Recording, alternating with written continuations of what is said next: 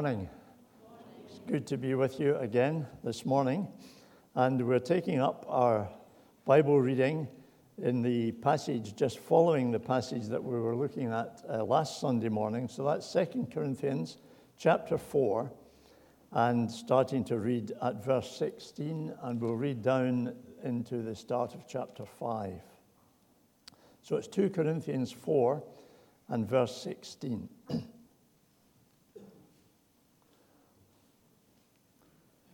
Paul has been uh, speaking in chapter 3 about the ministry that he has been given and uh, the, the wonder of uh, seeing the Lord's reflection uh, in his own life and in the lives of others.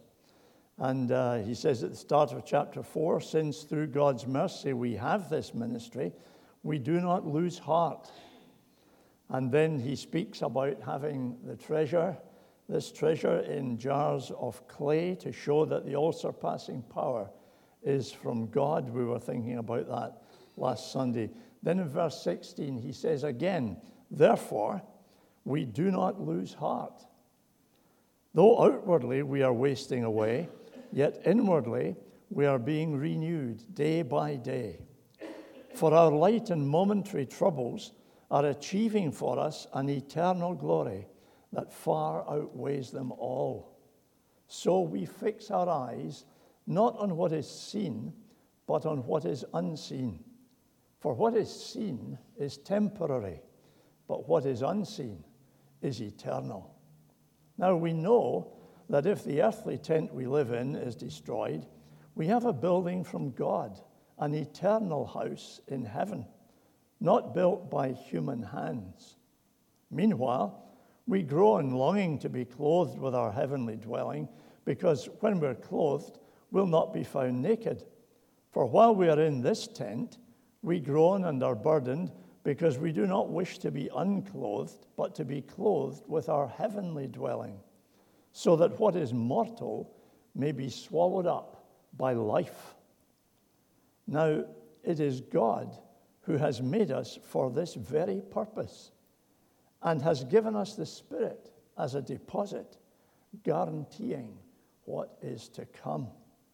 Therefore, we are always confident and know that as long as we are at home in the body, we're away from the Lord.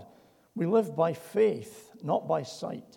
We are confident, I say, and would prefer to be away from the body and at home with the Lord. So we make it our goal to please Him, whether we're at home in the body or away from it. For we must all appear before the judgment seat of Christ, that each one may receive what is due to him for the things done while in the body, whether good or bad. Amen. May God bless to us that reading from His Word. We'll be thinking mainly about the opening verses of that passage, but uh, uh, then going on just to look at one or two of the other aspects of it. But I want to tell you something this morning that you probably don't know. Did you know that we are all growing older? Did you know that? I'm sure you did. And I was thinking as the kids went out, you know, even the, the newest infants in their mother's arms are growing older every day. Not as old as some of us, but they are growing older. We're all growing older all the time. And we are living longer. Well, I should maybe qualify that. On average, we are living longer than our, our previous uh, generations lived. And these days, we're faced with an army of people uh, engaged in the battle against old age. Personal trainers, beauticians, dieticians, even morticians, who, although they can't actually keep us alive, somehow manage, at least in the States, to make us look better dead than we ever did when we were living. I was thinking about that last week when I saw the clips of uh, Aretha Franklin's funeral and uh, her lying in state. Uh, there she is uh, dressed all in red, very significant color for her, with red lipstick, uh, we're told, and red nail varnish, and her red Louboutin stilettos, with her legs crossed at the ankles in very delightful repose on beautiful white cushions in a gold plated coffin. Well, that's really living, isn't it? I'm reminded of the story of an old Afro American uh, standing by the roadside as a funeral, not unlike that, passed a big, uh, fancy Cadillac, gold plated coffin, the most expensive flowers everywhere. And he turned to his old mate beside him and said, Man, that's really living. and it may or may not be. But most of us, and rightly so, try to ward off uh, the effects of old age as long as we possibly can. Uh, I, I remember being a bit hurt a number of years ago when my granddaughter gave me a book at Christmas entitled Grumpy Old Men. I don't know what she meant by that, and the fact that she was actually just six months old at the time made me think that probably her mother had something to do with it. But yeah, the most interesting thing to me was that in that little book, the age of grumpiness is defined as 35 to 54. So, how many of you are in that bracket? The age of grumpiness, 35 to 54. Many of us here have passed uh, that limit and we have moved into mellowed seniority. I didn't say senility, I said seniority. And uh, that's a good place to be if we can get there. Uh, someone has said, if the truth be told, it's not having uh, grandchildren that make a man feel old, it's the knowledge that he's married to a grandmother. That's what does it. Anyway, as far as the Bible is concerned, it's worth remembering that many of the men and women God used were actually in the second half of their lives rather than the first half. There's possibly nothing that makes us feel that we're beginning to grow old as much as the feeling that the burdens we have to bear and the battles we have to fight are getting beyond our strength. We're just not able for these things anymore. And Paul experienced that in 2 Corinthians chapter 1, at the beginning of this letter, in verse 8. He says this He says, We do not want you to be uninformed, brothers, about the hardships we suffered in Asia. We were under great pressure, far beyond our ability to endure, so that we despaired of life itself.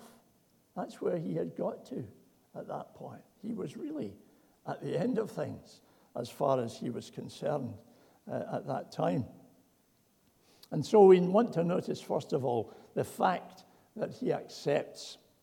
Outwardly, he says in verse 16 of our passage, outwardly, we are wasting away.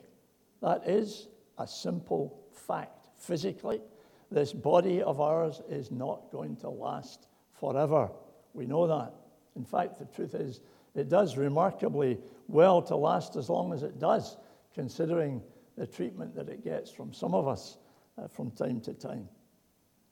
And it lasts so well, uh, we're told, because it has its own uh, inbuilt replacement and repair service. I read somewhere that the human body completely renews itself every seven years. Now, I'll leave you to work out which body uh, you're in if it's been replaced every seven years. I think that's a bit of a myth, actually. We know, of course, that the cells of the body are constantly replacing themselves at different rates in different parts of the body. Um, I'm told that it's only in the brain that some of the cells do not replace themselves, and so uh, the brain uh, doesn't work as well in later years as it used to. But uh, the body is constantly renewing itself. However, there does come a time when even this body, with all the wonders of its creation, uh, this body begins to run out of spares. And the doctor tells us, well, it's just old age. Have you, have you had that, some of you, from the doc? It's just old age. There's not much we can do about it. Our eyesight's not so good. Our hearing's not so good. Our balance is not so good. And we don't have as much energy. Am I just speaking for myself here, or do others of you know that experience? In Paul's case, all of this had been accelerated by the hardship that he had endured in the service of Christ. But that was something that he was prepared to accept. He doesn't live and work as if he's going to do it forever. He knows that he's only here for a comparatively short space of time. So that's what he says. The outward nature is wasting away. His body is growing old. That is a fact he accepts, and so should you and I. But there's also here the truth that he asserts, still in verse 16. Inwardly, he says, we are being renewed day by day. So while all that about the outward nature is true, it was not the whole truth, says Paul, because the inner nature, the real spiritual person, is being renewed every day.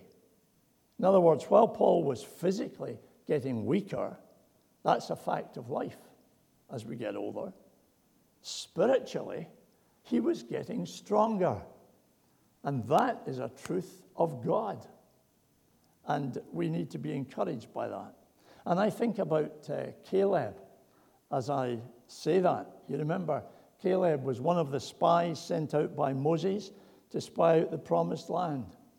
He and Joshua came back with a very positive report, confident that with God's help they could take the land. But they were seriously outnumbered by the 10 other spies who spread negativity and fear and uncertainty amongst the people of God. Well, Numbers chapter 14 and verse 24 gives God's verdict on Caleb. God says, Because my servant Caleb has a different spirit and follows me wholeheartedly, I will bring him into the land. He was going to be one of the very few who got in, of that generation, who got in to the promised land because he had a different spirit from the people around him. The Fact is, it's easy as we get older to become negative and cynical and disillusioned. Maybe we've been disappointed with some aspects of our life. Maybe we have unfulfilled dreams. Maybe we, there are things that we would have wanted to do, hoped to do, but we've never actually managed to do it. And we can become negative and cranky.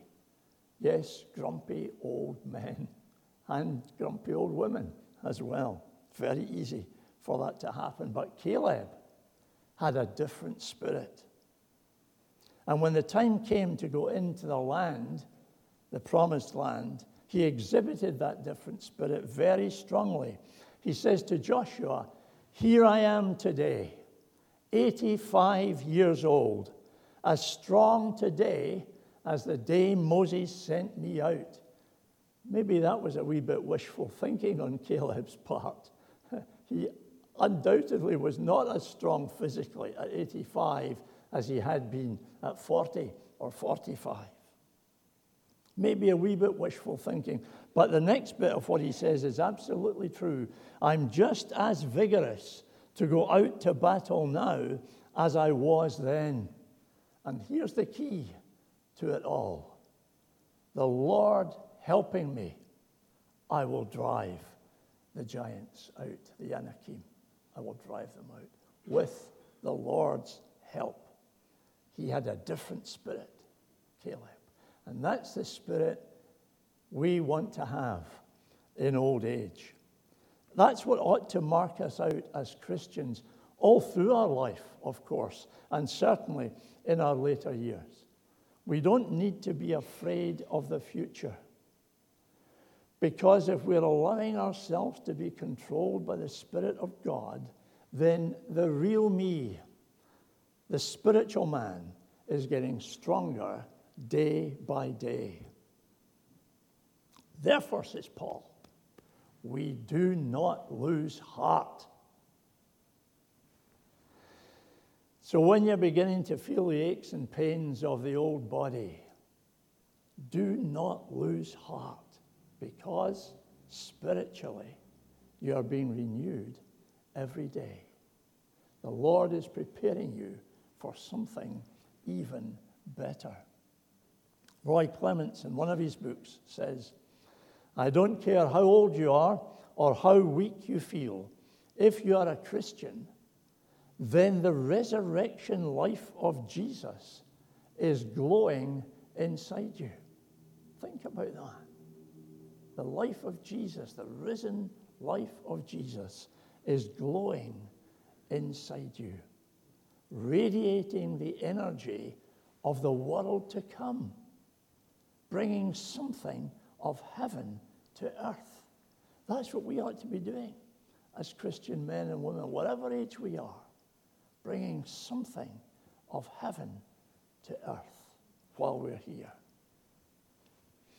And that's why Christians needn't have problems about growing older. The problem about getting older for most people is that life becomes more and more restricted.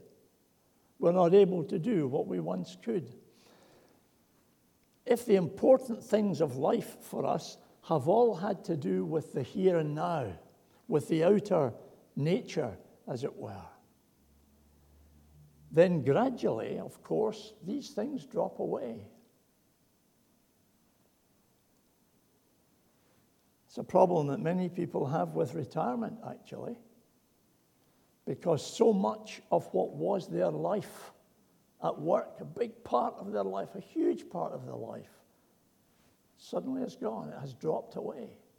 And while you might look forward to that thing, wow, it's going to be wonderful to be retired, actually, many people discover it's not as wonderful as they thought it was going to be because so much has fallen out of their lives. If we're living for the here and now, if we're living for our work, or, or even for our friends and our social life and our recreational life, if that's what we're living for, that will reduce for sure.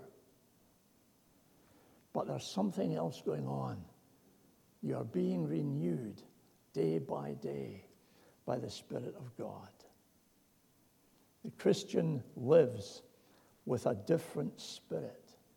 The approach of old age begins to throw our life into a true perspective and a proper evaluation. The unseen things, the spiritual things which have occupied our mind and heart through our Christian life, these things are found to be not temporary, not going to fall away, but are actually eternal, going to become more and more glorious.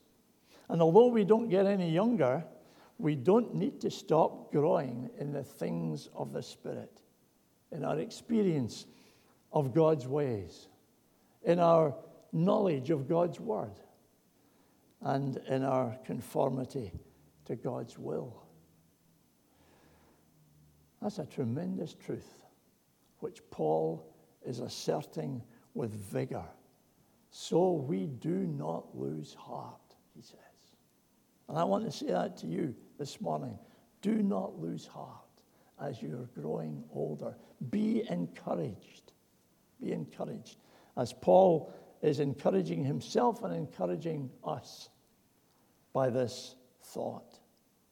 The truth he asserts is underlined, thirdly, because of the prospect that he anticipates he says this remarkable verse 17 Our troubles are achieving for us an eternal glory that far outweighs them all. Notice he describes the troubles as light and momentary troubles. Do you remember what some of them were for Paul? I've been in prison, he says. I've been flogged. I've been exposed to death again and again. Five times I received from the Jews the 39 lashes. Three times I was beaten with rods by the Romans. Once I was stoned.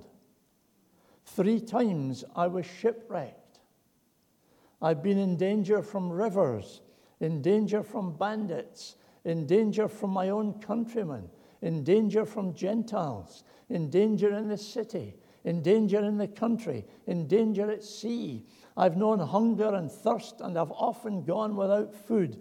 Besides everything else, I face daily the pressure of my concern for all the churches. Light and momentary troubles. I don't think so. But that's how he describes them.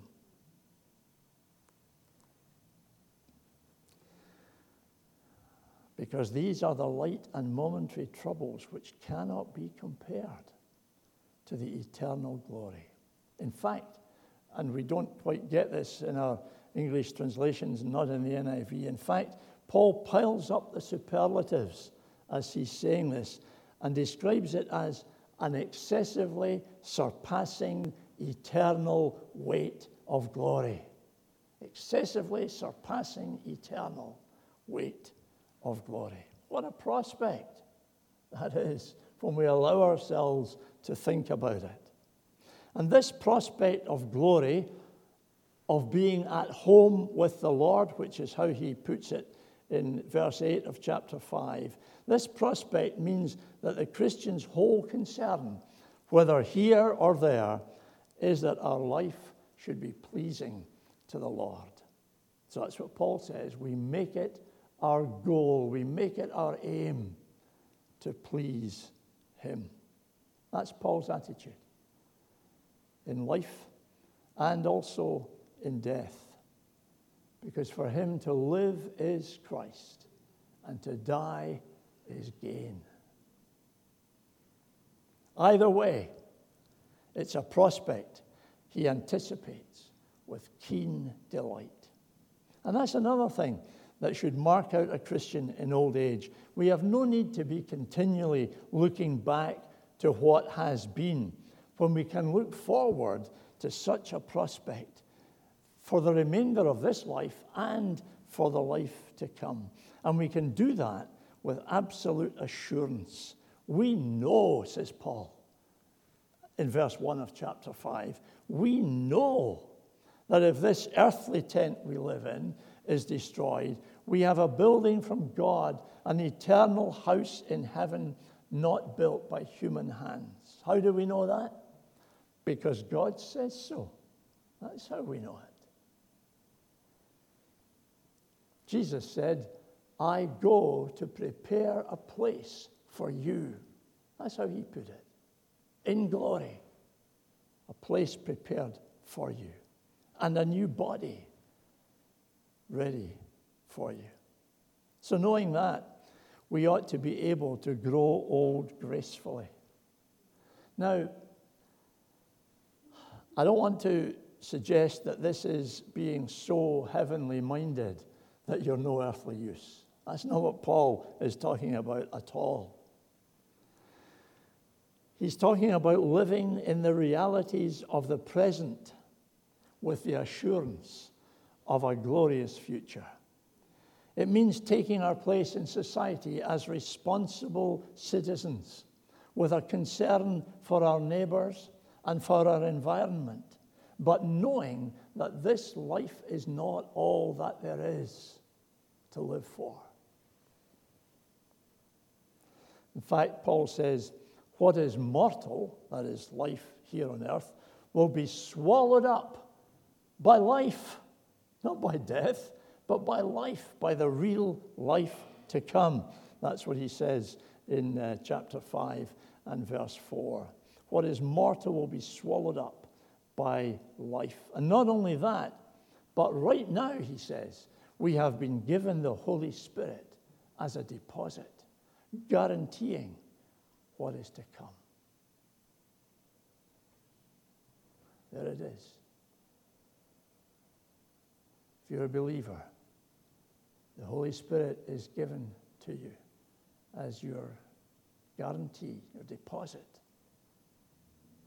Not only to help you live the Christian life here on earth, but to be ready for the life to come. I like the way the message translation paraphrases uh, these verses in chapter 5. Let me, let me read it as we finish.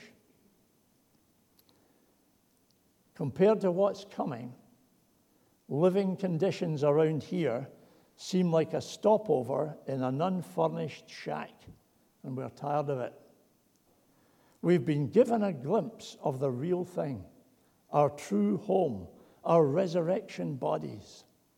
The Spirit of God whets our appetite by giving us a taste of what's ahead. He puts a little of heaven in our hearts so that we will never settle for less. That's why we live with such good cheer. You won't see us drooping our heads or dragging our feet. Cramped conditions here don't get us down, they only remind us of the spacious living conditions ahead. It's what we trust in but don't yet see that keeps us going. Do you suppose a few ruts in the road or rocks in the path are going to stop us? When the time comes, we'll be plenty ready to exchange exile for homecoming. But neither exile nor homecoming is the main thing. Cheerfully pleasing God is the main thing. And that's what we aim to do, regardless of our conditions. Cheerfully pleasing God is the main thing. And that's what we aim to do, regardless of our conditions. May God help each one of us, whatever age we may be, to do just that, to live, to cheerfully please God, whatever the conditions we are in or around us, and to do it for His glory. Let's pray.